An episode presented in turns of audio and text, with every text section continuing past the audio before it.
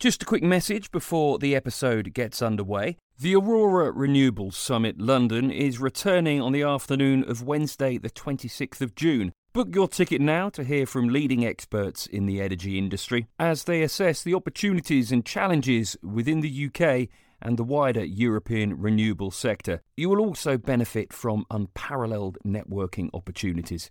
We look forward to seeing you there.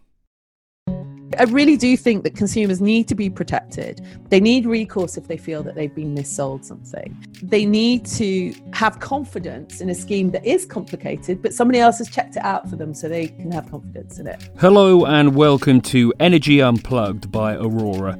This podcast features various experts from Aurora having in depth conversations with key industry leaders, policymakers, and academics from all over the world. It explores the hottest topics across the energy market and gives a unique perspective on major energy issues. Welcome to Energy Unplugged. I'm John Feddersen, co founder and chief executive of Aurora, and I'm really excited about the discussion today. I'll be speaking with the CEO and founder of one of the UK's publicly listed energy supply companies. Uh, she's a real clean energy trailblazer, having led the way in delivering clean energy to British customers for over two decades. She's a physicist by training, uh, and really exciting, she's one of the first guests I've ever had on the show who owned their own microphone. So the quality should be extremely high today. Uh, my guest on the show is Juliet Davenport, founder and CEO of Good Energy. Uh, welcome, Juliet. Thank you, John, and thank you for the intro. uh, Juliet, briefly before we get into it, can you say a little bit about what Good Energy does? What, what's your what's your role? Okay, well, I mean, what's really interesting about what Good Energy does is that uh, over the last two two decades, it's changed. So when we originally came into this marketplace, uh, renewables was about between two and four percent. We came in with a hundred percent renewable offering. Um, we were hugely criticised for it, interestingly, because mm-hmm. what we set out to say was that we believed that hundred percent was possible.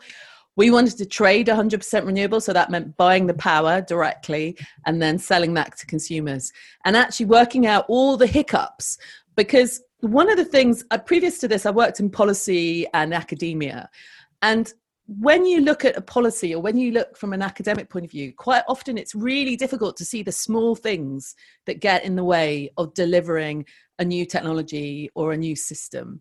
And, and that was really the ambition of Good Energy, first of all, was to be a trailblazer, consumer led trailblazer that tried to figure out what were the barriers to getting more renewables into the system um, and how could we change those. And and and that's what we've done all the way along so the next barrier we removed, we worked worked very closely with customers who wanted to generate their own power. So so we really became um, started working with small generators in 2004 to get exports from people's homes. That was a precursor to feed-in tariff. So if you try and describe our business, actually our business looks like um, we believe that the future energy businesses are going to be more about not taking power from big power stations and transmitting them through power lines, but more about how helping consumers balance their power and then providing services to them to help them do that and get income from to them. And so mm-hmm. we're really a green energy service supplier in a way. So we supply green electricity, we supply green gas, um, but we also plug customers in to the wider marketplace and, and really bring value to them for any of their green technologies they want to invest in. Excellent. Um, thanks for the summary. There's a couple of things that I'd really like to dig into a little bit later. The you know what is 100% green power question yep. and and the the role of distributed energy compared to transmission connected energy. But before I do, one thing I, one thing you've done recently, you have a thing, you know, you've got a majority stake in a thing called Zap Map, as I understand it. I'm I'm not an EV driver, but I but John. I know of EV drivers. what does what does Zap Map do, and how does that fit fit in with your with your strategy? So if you if uh, we if you take a step back, so we we believe that uh, electric transport is one of the key ways of decarbonising energy in the UK. And so if you if you take a step back, what are the barriers to for EV drivers to feel comfortable about switching off their gas, their petrol and diesel cars and switching to EV? So The first one is range anxiety. And if you deep delve into range anxiety, there's a couple of things in there you can deal with. One, you can deal with battery size, which is fine. And mm. there's research. You've got the Faraday Institute and you've got Tesla and you've got a load of investment going into the technological side of that. The mm-hmm. other piece is what does the infrastructure look like and how can I access that infrastructure to charge my vehicle when I'm on the move? So whether that's where I've ended up at work or at a meeting or at a hotel for a weekend destination, wherever I want to go, how can I make sure that I feel comfortable getting there um, with the range of my vehicle and charging along the way? And what ZapMap does is it has data on I think 90% of the charging points across the use. It has live data on 90 mm-hmm. You're going out, is this on a register or are you going out and inspecting or how, how does it work? No, no. So it's working with the, the charging um, in uh, organizations, like the companies, yeah, the companies themselves. And then it displays that to consumers and puts that through a mapping process so that uh, I st- sit here. I can either access it on my screen, like a normal Google Maps.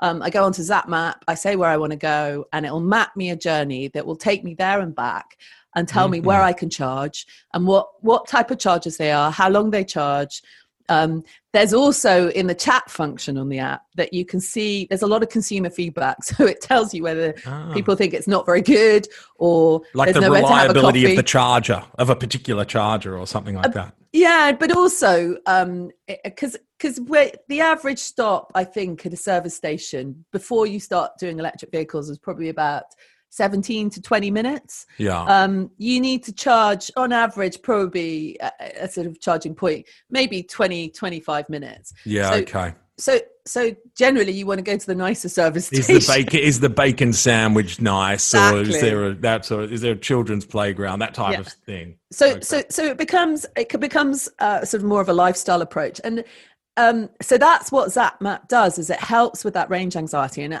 and actually, I don't know whether you ever watch television. I, I, don't watch it that often, but I just seen the new Renault ads where they're advertising the in-car mapping service as part of the range anxiety as part of a selling point. They're obviously seeing again that as a key selling point for the vehicle.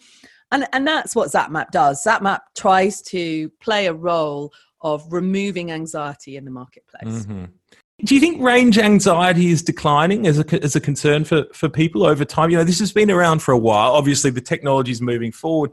Batteries are getting cheaper. Do you think yeah. it's subsiding? And, and, and if it is, what do you think is driving that reduction so I, in range so. So I think if you look, what's, what was interesting during the COVID period is that um, we definitely saw um, the percentage of new vehicles purchased that were EV or or hybrid significantly jumped during that period. Now, that may have been because they were already ordered, or that people um, who were interested in new vehicles, um, interested in EVs, were still going to buy independent of the economic downturn. So, so, but I think really what we're looking at here is one the battery the cars themselves are getting better so you've mm. got a more a higher range of cars so you've got ev options in every single type of car so whether it's a small mini, a medium mini, a kind of a saloon, a four by four. So you've got op- there's now options everywhere because previously there were very few options in every single sector of where somebody might be buying a car. So that's number one.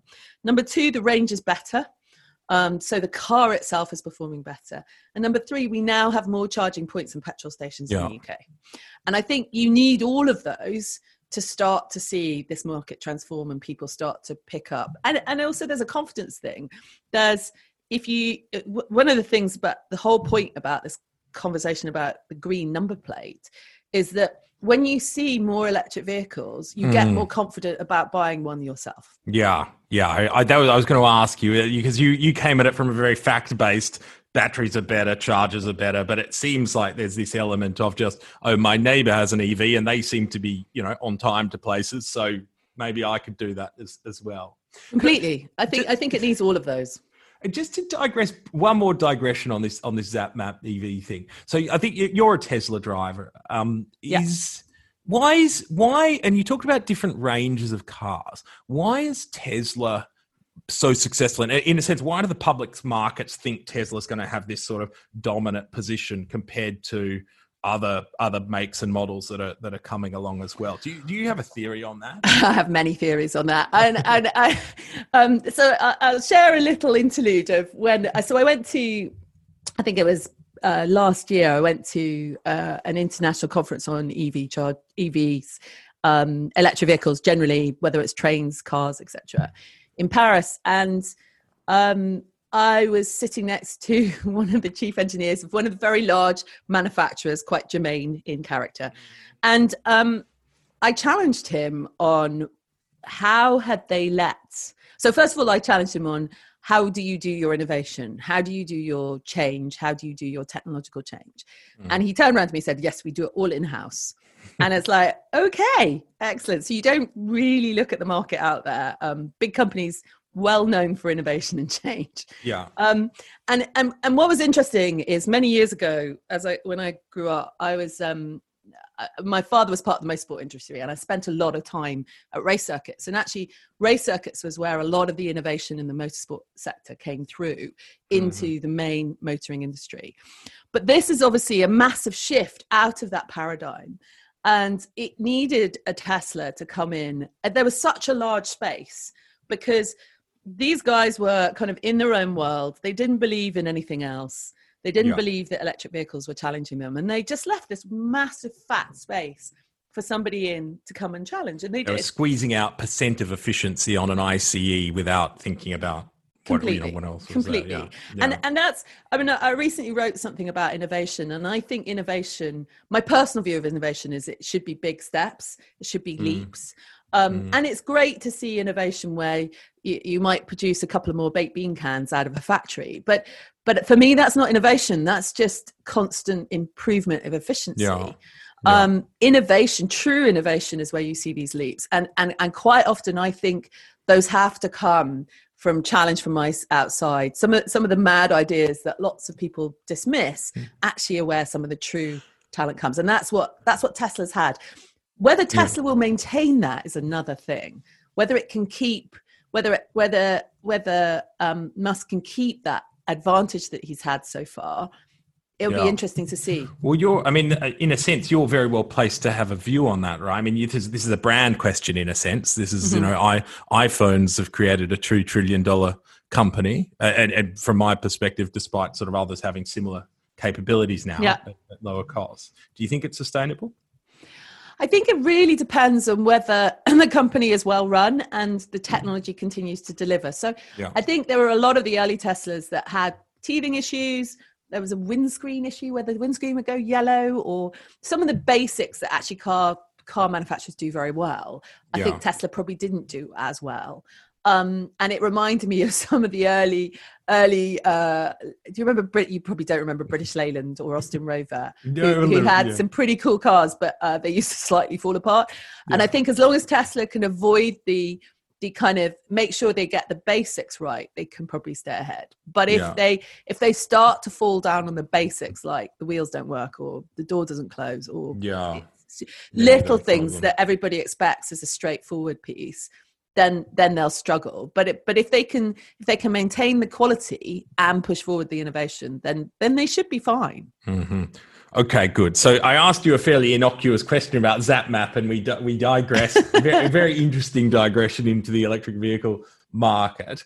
Can i bring it back? And what i'd like to do before we get into those points about you know, green energy and the role of distributed energy just understand a little bit about your journey Mm-hmm. So the first thing that I find interesting is you studied physics at university. Yeah. Um, so you were kind of hardcore, hardcore science, as it, it appears to me.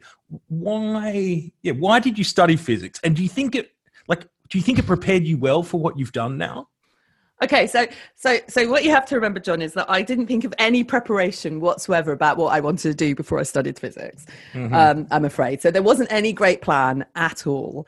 Um, there was a very simple plan in that when I chose my A levels, um, and I, I, had a natural capability in maths and physics, um, given uh, I did look at all the sciences. I looked at the number of folders that you had um, to study those sciences, and I chose the ones with the least number.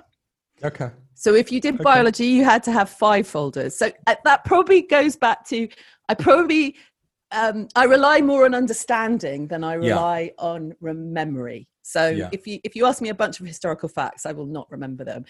If you want if you want to ask me about a strategy of a particular um, sort of political party, then I'm probably better at remembering something like that than I am the dates. Yeah. Okay. Um, so it's and, a, probably shorthand for your like. comparative advantage, the number of folders in, in a sense. yeah. So so I mean, okay. for me, physics is very much about a, a deep understanding of the ability to think at various different levels, even if you don't understand every single part of how something's built up, like quantum yeah. physics or special relativity, you can use some of those theories to then create something else. And and I guess that's what appealed to me is that actually there's a bunch of stuff in physics that isn't known um, that that is completely unknown and um, there was there was there was space to be exploratory in it mm-hmm, mm-hmm.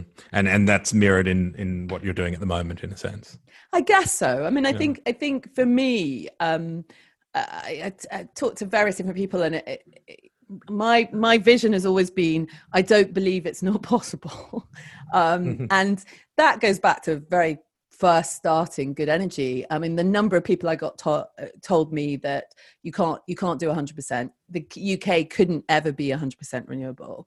I just mm-hmm. disagreed with them. And there may still be elements that that we can't deliver with 100% but hey wind del- delivered 59% of power sort of last weekend.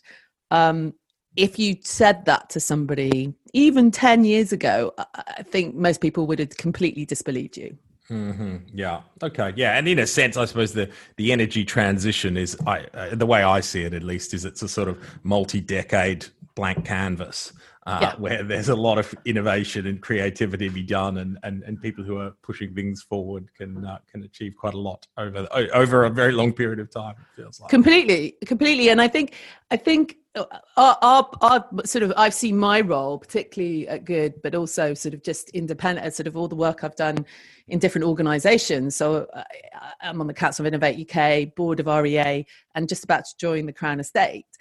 I, I kind of think it's all about asking the big questions and mm. not just being stuck in the now. It has to be stuck in the future. Yeah. Just one other thing on your past. You thought about being a radio host at one point. what? Why didn't what, what why didn't you go down that route? Oh, so this is a so so John, you're going back in my murky history. So um, I did I I kind of I this was a point before way before I started good when I didn't quite know what I wanted to be, and um, and it, being sort of volunteering for local hospital radio was a potential route into radio. It was, it was, a classic route for broadcasters, and so I did. I managed to get a slot. It was very competitive, actually. I have to say. I remember standing up. You had to pitch in front of all your competitors. I think there were about thirty in the room to why they should take you. Anyway, I, yeah. it was ruthless because you had to kind of diss everybody Disparage, else. Yeah, yeah, exactly. In front of them. Subtly, anyway, though, presumably. Um, Especially in the UK, you wouldn't you wouldn't yeah, want to offend no, anyone to their fate. Exactly. So, um, uh, and I was I was successful there, and and um, I had a really brilliant time actually, and it really taught you how to not say um too many times. So, mm-hmm. did a lot of prep for me. Um, but I just said um then. Uh, what was interesting though, I I had this session where I was still training at this point, and I, I, just don't think I'm a good enough music person. So I have my own taste in music, but thinking about what somebody else might think about my taste, I hadn't really gone through my head. And so I always loved, I don't remember whether you remember MASH, the series on TV. Yeah, yeah. And I always loved the signature tune of that. Um, but I hadn't really thought about the words. And so I put this song on because I because it was a fairly limited. There was a lot of Engelbert Humperdinck because um, mm. basically it was all donations that had been given to the hospital. And I pulled this off. It was a mash signature tune, put it on, and it said, Suicide is painless, blasting out across the hospital. And I just thought, yeah, I'm not sure this job is for me, really. Okay. Yes, it wouldn't have gone down very well. um, so, yes, I decided at that point, not, yeah. I probably, uh, uh, yeah, it wasn't for me but it, but i really enjoyed my time doing it and it, it, taught me a huge amount and if anybody is ever interested to be a broadcaster it's, it's a really good way to get in. Yeah okay interesting. Now can we talk about good energy? So the fir- first question I, I, have on this and it mm-hmm. follows on i was talking to jonathan brearley the ofgem ceo recently for the podcast uh, and he was talking about supply markets. I asked him, "What's the impact of COVID been? How's that? How's that looking?" And he said, "So far, so good, but we're keeping a and watching brief on it." H- yeah. How do you see the impact of COVID on on supply? And I mean, I don't just mean the financials, although I'm interested in you know how do you think people are faring, yeah, uh, but also sort of the business model. Is it is it changing? You know how it needs to work. Yeah, I mean, I think so. If you look at the, the, the, immediate impact was that everybody went home. So yeah. uh, suddenly you did see an increase in domestic demand um, and a decrease in business demand. But overall, I mean, if you looked at the stats, I think that, uh, you probably know better than I do, John. I think it was about a 13% drop in total yeah, demand. Yeah, sounds about right. Yeah. And, and so we saw that as a balance between sort of larger businesses. Businesses were dropping like 30 to 40% in terms of total demand. Domestic was going up between sort of 10 and 15%. So you can kind of see why, why you saw that um, asymmetry. Um, we'll kind of see that shift, but obviously it's going to come down to the economic outcome of COVID. And the, so, so you had the immediate piece of that, the immediate drop in wholesale prices. So any power that you had extra that you brought forward um, for fixed term contracts, you had to sell in a falling market. So that had an immediate mark to market impact, I think, on most suppliers. Um, we also had a warm winter, so we had less gas gas supply generally um, in the UK. So I think British Gas has already come out and said that's that's impacted them. Uh, so so you, your revenues are down. You, you've had some immediate impacts. The CFD was a big impact because obviously mm. uh, we've all got a massive bill from the CFD having paid the difference between yeah. the, the market price and CFD price. So that that's come yeah. through as an unexpected addition as well. So you you'll pass that on to consumers though, presumably. Not always. Or, depends yeah, okay. depends where it is. Yeah. So domestic consumers, that's quite hard to pass on to. Interesting. Uh, yeah. So so you've got you've got a bunch of additional potential costs that sort of being the short term piece. But the next piece is going to be what does the debt look like? Um, and we're already looking at the calculation based on economic the economic downturn, and and it, it could be well it depends it depends on how good people are at collecting their debt or how good they've mm-hmm. been and and how what markets they've sold into so if you've gone if you've gone in at really low margins the question is are those companies going to be able to collect those debts Mm. Um, and, and what overhead is that going to take to do it? And that could be a much longer burn. We could see that yeah. take longer to come through and actually see because obviously, although it does affect cash, it, it you can you can survive for a while on that. But mm. but if we start to see data coming through that shows that domestic households have increased, if people stay at home over this winter, then they're going to use more. So remember, we've been going through a summer period, so gas has been relatively low demand. But if we start to see that tick up again, you're going to build up more household debt. So I think um, I think it's going to be interesting. I think yeah, it's, okay. I think We're not out of the woods. Months, no, no way. And it's yeah, okay. Does it work just out of interest? So when when a when a when a supply company goes bust, mm-hmm. they tend to socialize the costs of yeah, that mutualization. Mutualization. If yeah. you, if if a consumer defaults on a on a solvent company, if you're one of your customers that defaults, does that get socialized as well, or is that your no, problem? That's okay. my problem. okay. Okay. Uh, interesting. Uh, uh, people often from other markets say to me that's very odd that you know you would socialize the costs of a company going bust in in, in general in, in that, the UK. I mean, I if if you talked if you talked to um, the previous head of Ofgem, um, uh, his view was that's the cost of competition. And we're yeah. happy to pay that cost of competition. Um, obviously they didn't pay it we did. Yeah. um, we're happy to pay that comp- cost of competition because it, it, it, improves the value to the domestic customer. But obviously we now all have to look at do we build in risk profiles to our customer base to yeah. take into account that other companies are going to go bust? And that's a really difficult thing to price into your model. Yeah. Yeah and, and you can get some undesirable kind of social outcomes in terms of who you, who you supply power to, I suppose, yeah. and at what cost as well. Can I ask? So, so one of the big themes you talked about when you explained Good Energy was being one of the early early providers of 100% renewable power. Yeah. This is a topic that kind of exercises people. You know, I'm on a local email list for my local community, and you know there are very few topics that cause debate on that list. It's normally people selling selling things or dropping off sugar at people's houses. One of one of them is the the local teenagers. The other one is um, what they're doing down at the park. The other one is green energy and what is green energy. Can you explain? How, how should one? Th- so this is a debatable topic. It's not like it's very easy to say it's 100% green or it's not. How do you explain to people why good energy's power is 100% renewable compared to say uh, say others, or what are the shades of grey here? So, so I think there is actually a really simple way of thinking about this, and and and this work was done by Ofgem sort of pre 2013, where there is a license condition which basically talks about what you can claim as renewable energy and what how what environmental claims you can make. And i think this is an area where we we think there needs to be some stepping up of interpretation and understanding because i think consumers find it very complicated. So the first part of it says that you can call your power renewable if it has a rego and it has something called a lec now john mm. i'm assuming you remember what a lec is yeah? Yeah yeah now, the reason why the LEC was important was because a LEC it, is a just for everyone listening. A LEC is essentially a a, a like a, a, a, in a sense a tradable permit, I suppose, that says this is green power on the GB power grid. Yeah, it, it had a slightly it was slightly more specific than that. So it was it was created as part of the climate change levy, and it was an exemption capability that you could exempt business customers from paying the climate change levy. Mm-hmm. The really interesting thing about it under the legislation was that it had to be power supplied into the UK, it had to be linked to power supplied into the UK, and it was stapled to the power. So you couldn't separate a LEC, you couldn't trade it separately from trading the green power. Mm-hmm. And that was quite important because essentially what it allowed, it made sure is that you didn't get double counting.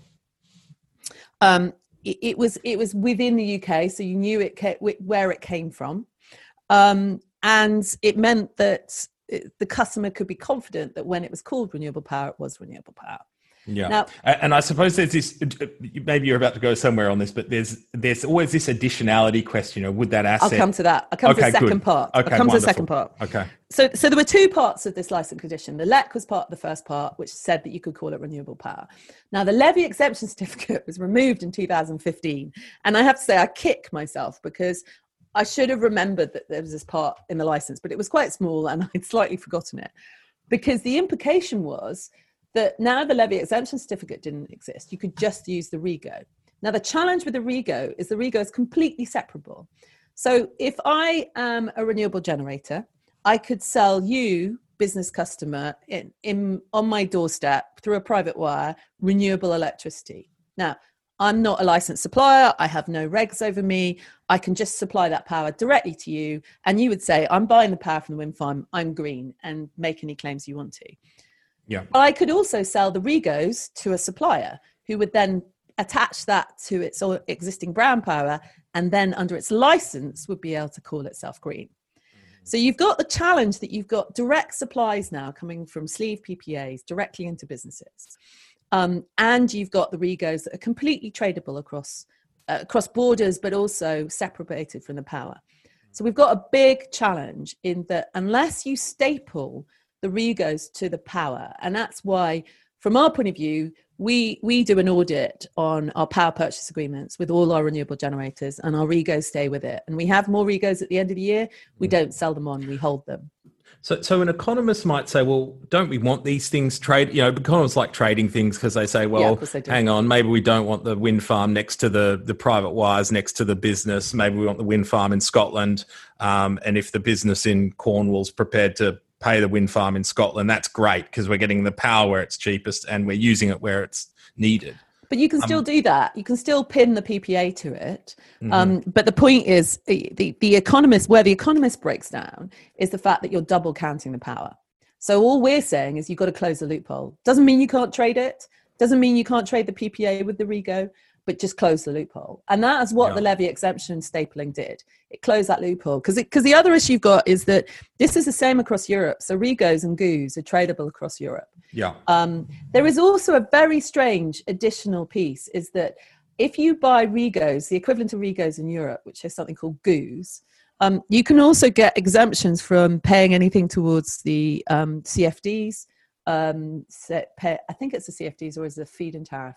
It's one of those instruments that you get an exemption from as a result of buying goos. So, so not only are you buying a certificate from something that might already have been double sold, but mm. also you're getting out of paying some of the renewable fees in the UK, which means yeah. that you're probably less green than even even if you yeah. just had the regos so uh, it, uh, our challenge is that this is this is a big area we need to build up consumer um, protection around this yeah. and we need to build consumer confidence because obviously you've got the debate going on um, and this is something we think Ofgem should take a lead on and should investigate. The, the work has already been done. It just needs to be refreshed and then held to account. Because the second part of the license condition is that you can't make any green claims unless you can prove additionality. Mm-hmm. Okay. And and we think that is is is widely being sort of um, ignored. And additionality is for, everyone listening is in essence proving that, but for the you know contracting this power, it, it wouldn't exist in in a sense. Partially, yeah. I mean, it basically yeah. that you are doing something above and beyond to make this marketplace move forward in one way or another that's green, and and you have to be quite specific about what your additionality was. And if you go back to about 2013, there was an accreditation scheme run by Ofgem um, where suppliers had to provide evidence on additionality, on Regos and LECs, so that consumer was actually protected at that point. But it, it, it kind of all went by the wayside. Um, uh, it's sort of when levy exemption certificates were removed, and then we had um, retail market review, so everybody went down to four tariffs, and people didn't were interested in green tariffs. So, so there's been a bunch of things that have happened that have kind of slightly undermined this point. But yeah, we okay. think it's time with with at least 50% of sales last year um, uh, we understand on tariffs, at least in the domestic market, came from renewable energy. Now, mm-hmm. that was mm-hmm. in a year when I think renewable energy was about 37% of the market. Now, maybe okay. there were very few they sales foreign. in the sector. Yeah. Maybe it was coming from other countries, but there's no there's no European wide scheme to prevent the double selling in country and out of country. Yeah, interesting. Do, do you think we like fast forward 10 years? Do you think it is black and white? It's either green or not? Or, I mean, it feels to me, given the complexity and given people's preferences, you know, is it additional? Is it, you know, is it really Dutch? Easy. Is it Norwegian? Uh, you, you, there's going to be shades of grey in this space. Of course, ultimately. but it, but it, but I think it's really easy. I think you had just have to be transparent. Um, yeah. And I think yeah. having a form of accreditation where somebody else does the hard work and yeah. checks that your claims are correct, because I don't think at the moment, quite often, the ASA is is cited as being the people you should go and check this with, but that doesn't give consumers any recourse. So if they feel that they've been missold a product, they can't get any money back by taking a company to the ASA. All they can do is stop the advertising. So, yeah. so I, I really do think that consumers need to be protected. They need recourse if they feel that they've been missold something, um, and they they need to have confidence in a scheme that is complicated, but somebody else has checked it out for them, so they can have confidence in it. Yeah. And that that's that's what we're eh, we, we think that that's it's, a lot of the work's already been done as i said it's all there historically um, there's a couple of academics one at imperial and one one somewhere else who who can do this work and it wouldn't take very long to do and we think it would protect us from yeah. getting into a mass mis-selling kind of hysteria uh, sort of crisis where yeah. it starts to hit the national headlines and then nobody trusts anything yeah, interesting. Yeah, well, certainly my local local um, parents' email list suggests there's confusion to be to be clarified on this on this yeah. topic. Small sample Yeah, well, they could all write to the ombudsman. Maybe yeah. that's what they should do. I'm not sure I want to wade into that uh, that argument. I'll just I'll just watch. The, the, so, do you just a related point, right? So, you called good energy. That's yeah. a sort of do you know it's a sort of it's a bullish statement right? Good you know good. Do you ever have the issue it's not great you've you know you're not you've sort of well, not not that far out there. Do you ever ever have a problem where you set the bar too high for yourselves? In a sense or maybe that's yeah. part of the business model where yeah, uh, i'm sure there are some people who will never be satisfied and use good energy as a way to kind of whack you on the head you know when you when you when you when things don't quite go perfectly. But do you, yeah do you, do you find that sometimes means you set the bar too high from a from a kind of marketing perspective? I think we're quite we're quite conscious of not trying to be whiter than white. Yeah. Um, I think I think what we're what what what what we've kind of done over the years, and I and this whether this was by design or, or just by mistake is is I think created a company that now has um, sort of really moved into its maturity, and we're beginning to see other alignments now. So if you I, am sure you're aware of the future corporation work that's being done by the british academy um, where that's looking at kind of what what do corporations include in their um, indeed. uh, in their in their statutory um, requirements and their governance? Yeah. um, how do they look after their staff? How do they look after their consumers? How do they look after their shareholders? And how do they look after the future as well. So that kind of whole thing of future looking we have a responsibility to the next generation. Um, and we've kind of built that into good energy. And part of that is about experimenting trying different things trying to get things to work. So i think the answer is that we've never tried to i i try i try and make sure my guys um try not to be white than the white because everybody's fallible um we Mm. don't always get things right but try and do what we can when we can Yeah. um, and really uh, sort of, uh, I guess, take an ethical stance. But it's it's not at the detriment of of trying to change things um, Yeah. and and getting sidelined. It is going. You know what? We we we think there's a there's there's an out and out solution on this, but we we want to move towards it. We may not do it all today. Yeah. Does some does so the flip side of that, I suppose, is and and as I see it, I think it's on your website. You're you know you're building a, a company that can deliver the needs of society in a purposeful way Mhm. rather than just thinking about money.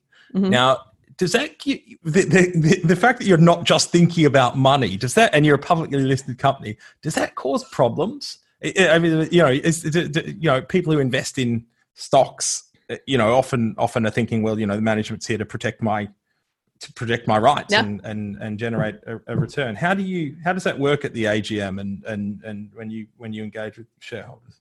Well, um, yeah, I mean, it- I think a lot of it comes back down to this kind of idea of social and ethical investment, which I think we're now seeing that a lot of the pension funds, a lot of the, the stock exchange. So we're we're part of the green mark at the London Stock Exchange. So we're one of the first companies to get that green mark, which sort of stands us out as a as as an organization that looks look, does think about more widely than just the short term returns.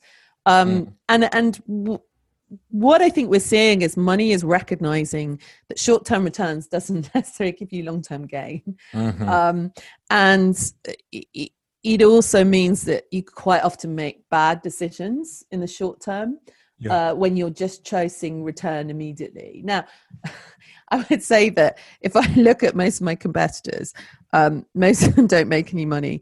So I'm probably doing a better job that Yeah. than they Yeah. are. Um, It's quite so- fashionable at the moment. not well, not to make and- any money. Yeah, yeah, Uh, and GB supply at the moment. so so so there is there is a question out there on that but i i think the answer to that is that this is the trend that i think where where we started working towards many years ago is a trend that we're already seeing that investors are now asking that they want to see um, the environmental reporting they want to see the impacts they want to see the risk register related to climate change the environment um, diversity. And and we're seeing all these things begin to play through in investment criteria. And i Mm. think that's what's really important is that um, we are a commercial business. Uh, we, we we've always been a commercial business. And my view is the more the more money we can make the more money we can put back into our purpose and what we're trying to do um, Yeah. and that our shareholders will be happy um, and they need to move us forward so so to be honest john i mean i've we've we've always been pretty cool at our agms in terms of that kind of questioning we we very rarely have been questioned on diversity and championing diversity. I was a kind of founding member of Powerful Women. Um, we've never really uh, had pushback about any of the local community work we've done with our renewable generators, um, the funds and the work we do locally. That's never been a pushback Yeah, okay. and that's been embraced. So I, I actually think that it stood us in really good stead. And I think good businesses don't just look to short term return. Yeah. Yeah, it seems to be the way the world's going. All the ESG stuff, and and you know, even I think when BP came out with their with their hugely ambitious strategy recently, yeah. you know, part of it was about you know a big part of it from the CEO Bernard Looney was about attracting talent, and it was just they Yeah. couldn't compete for talent anymore. No. Because their mission and uh, you know their, their their mission and, and and the way they were going wasn't consistent with um with hiring the best, Yeah. and, and that that's when it becomes pretty serious. Yeah. Um, can I ask? You talked about loss making. It's can I ask you about the importance of scale? So your your strategy in the in the UK supply industry seems to have been, yeah, we want to be profitable. Uh, we and and and and I, and I think, and again, I'm not particularly close to this. You haven't sort of pushed for scale and tried to sign on millions of customers that are leaving some of the more, you know, the big six and the old established companies. You're just sort of sol- solidly building a business. Whereas I suppose that you know, as as I think you alluded to, you know, some of the prominent examples, Octopus is a is a unicorn. Their supply business now because they've just taken on an enormous scale. I don't, I don't think they're making huge huge amounts of profit. Um, why did you go that route? Um, I suppose. And do you have any regrets about it? Seeing some of the other some of the other stories out there, uh, you know, in the valuations you're seeing there. Yeah, I mean, I think I think if I was only interested in sort of sort of trying to flog a company and flog things, then yeah, maybe that would have been a different route. Um, I mean, I think what's interesting is that we've sort of we've had pretty significant growth in our business sector part. What we made what we made a conscious decision is that we didn't want to be the bottom feeders. So we didn't want to be at the bottom of the market trying to pick up customers at negative Mhm. margins. A premium product with a Yeah. pre- with a somewhat premium price, a reasonable price. Yeah, because be, mainly because the risk on the and and also probably because of the makeup of our shareholder base. I mean, we we came into this market when there weren't that many people interested in investing in renewable energy and let let alone renewable energy suppliers and um, we we actually crowdfunded the business right at the beginning which meant we've got about 60% of the cus- the the the company is owned by our customers um, Mm. which which does it brings different challenges. I mean, we we actually raised some short term bond financing, um, which was very effective for the business. Um, so I think I think in terms of scale, probably where we've scaled more um, is in small generation. So we look after about twenty one percent of the feed-in tariff market. So we have we have some sort of reasonable, and that, that kind of is far closer to our business model where um, empowering individuals to generate power in their own home and empowering businesses to do the same uh, is part of our future strategy is where we think we'll see the decentralized market go so we may not have gone for that big kicker in growth i mean partially because we had to deal with the early years um, and the transfer early transformation of the market. But secondly uh, do i do i wish we had millions more customers?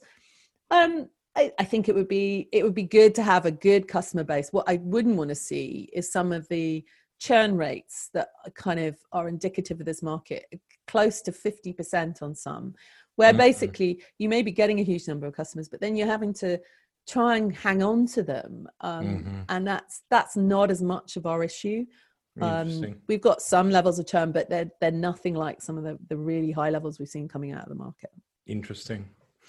C- Could I just on the you said you've got twenty percent of the the the fit um generate you know there's people with solar on their roofs Yeah. or, or some, something like that and and they're they're your customers and you've got tariffs which enable them to to optimize those things and you've talked about a few times the consumer led approach so Yeah. so uh, so I, I and I focus a lot more on the on the on the sort of large scale and the transmission stuff but to me it feels like um there's a some of the impediments here are you know, I, I know what the capex on a solar farm is when it's big compared to when it's small and it's a lot cheaper.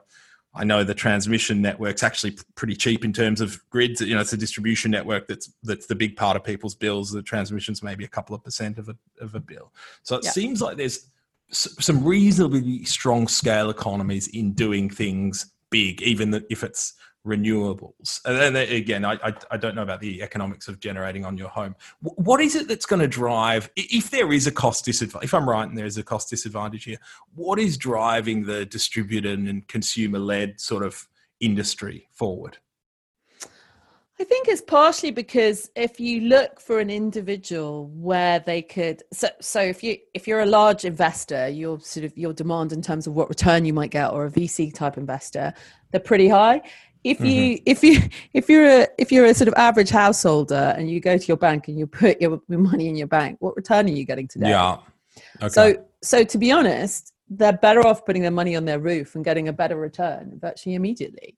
And yeah. I think that's potentially where we could see this being driven is that um, there is for for individuals and, and, small businesses there's very few places that they can put cash that gives them a, a decent level of return yeah. Um, and this is one of them and this yeah. is it kind of it slightly future proofs them um, in terms of future inflation as well um, yeah. it gives them some autonomy and there is there is i think there is a general feeling that people want to own their own power they want mm-hmm. to own their own house etc yeah. so yeah i think i think there is that that's what it's being driven about that obviously that sort of reduces the market because that will be homeowners um, and that side i think the other side we're seeing is particularly with new developments or social housing developments where sort of the installation of solar can be seen as a tool to support um, reducing bills for for people who struggle as well. So I think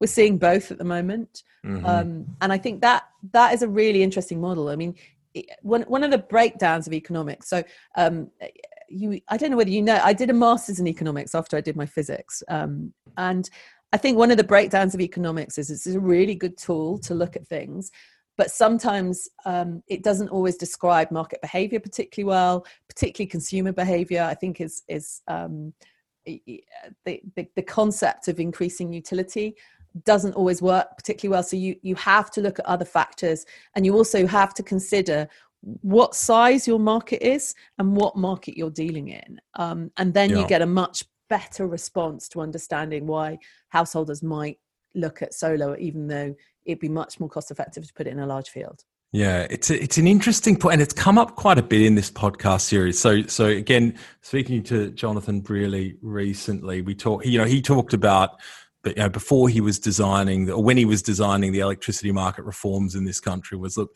we just had to get security of supply off the table as an issue because yeah. if the lights are going out, or if the newspapers are writing about the lights going out every every year in in February, then then we can't do any other policy. And you know, an economist might say, well, you know, capacity market is a bit of a distortion, or it's not quite efficient. And and and it was sort of that real world nuance. I think were vital to making progress. The, the I suppose there's a risk, isn't there, which is. It's, it, it, you know, it, and I'm an economist, and and you know, it's easy to easy to bag economic theory, but as soon as you throw it away, you're kind of floating, and it's kind of anything's possible. You could justify anything on the basis yeah. of of yeah. behavior. So there's a. It feels like there's a tension. A lot of that policy action is okay. You know, why doesn't economics work, and and then what's a what, what's a way to fix it? But the premise of economics works is not a bad starting point. It feels like no, to me. No, no, I agree, and and and this is this is this is about understanding. So one of the best best tutorials I ever went to um, was in my last term when we on economic economics theory um, econometric theory. And um, one of it, it was basically saying uh, it was it was all about the golden I can't remember the golden prize in the city for who forecasts mm-hmm. what the econ- economy is going to do the next year and who got it closest. Mm. And and and basically, our tutor explained to us how you explain why your economic doesn't model doesn't work. And for me, the value of economic model is the journey that you go through yeah. to put the data in and understand the dynamics of it. It's the same as a yeah. business model a business model forecast is never going to be right. Mm. But the point is that by using something like that, you understand where your variables are and you understand um, what's going to be tipping it one way or another. But what you can't do is believe the outcome completely because yeah. it doesn't work like that. And every, anybody who's ever run a business knows that the business plan they started with is not what they end up with. Yeah. Um, and it's the same with economic theory is that i think government has to be policy obviously has to be embedded and and economics should drive that policy economic sort of foundations should drive it but you you you at your you believe in economics completely at your detriment because if yeah. you do and don't take into account for example security supply um, because politicians get unelected for that and they mm, they have the tools of changing the frameworks, then that's part of your economic system, really. Yeah, yeah. And I'd add, I think models are very good at making you explicitly state your assumptions. Yeah, uh, which is a, which is another useful yeah, no, useful useful thing. John, don't models. get me wrong. I love economic models. economic models, and energy models are some of my favorite things, but they are for discovery, not for um, not for what's the word? Uh, sort of Forecast, absolute truth. Yeah, a, tr- a, crystal ball. Yes, exactly. That's they are a, not crystal good, balls. They yeah, are discovery tech mechanisms. Yeah, yeah. No, that's my that I I have a session with new starters at Aurora. I do one every two or three months, and and I actually spend quite a lot of time on what are models good for and what aren't they. So it's a so it's a it's a favorite topic of mine. There's a lot more we could go into here, but we but we won't. So apologies if I come across as excessively defensive on this. Um, uh, it's something I feel strongly about, but it sounds as though we're fairly aligned on. Yeah, on, I think so. Been long enough in power markets, you, um, you you get a sense of these things. Okay, so so before we conclude, what I'd like to do, and we covered a lot of ground. I'd like to just throw a few concepts at you um, and ask you whether you think they're underrated or overrated. And the best answer is one that's a one word answer. So, so you a, a, strong commitment to either underrated or overrated. Obviously, if you if you want to sit on the fence, then then then uh, that's that's also fine. Um, so the first concept is smart devices as a source of grid flexibility, and that could include EVs. Um, yeah. But uh, do you think they're overrated or underrated? Completely underrated. Okay, good. I thought you would say that.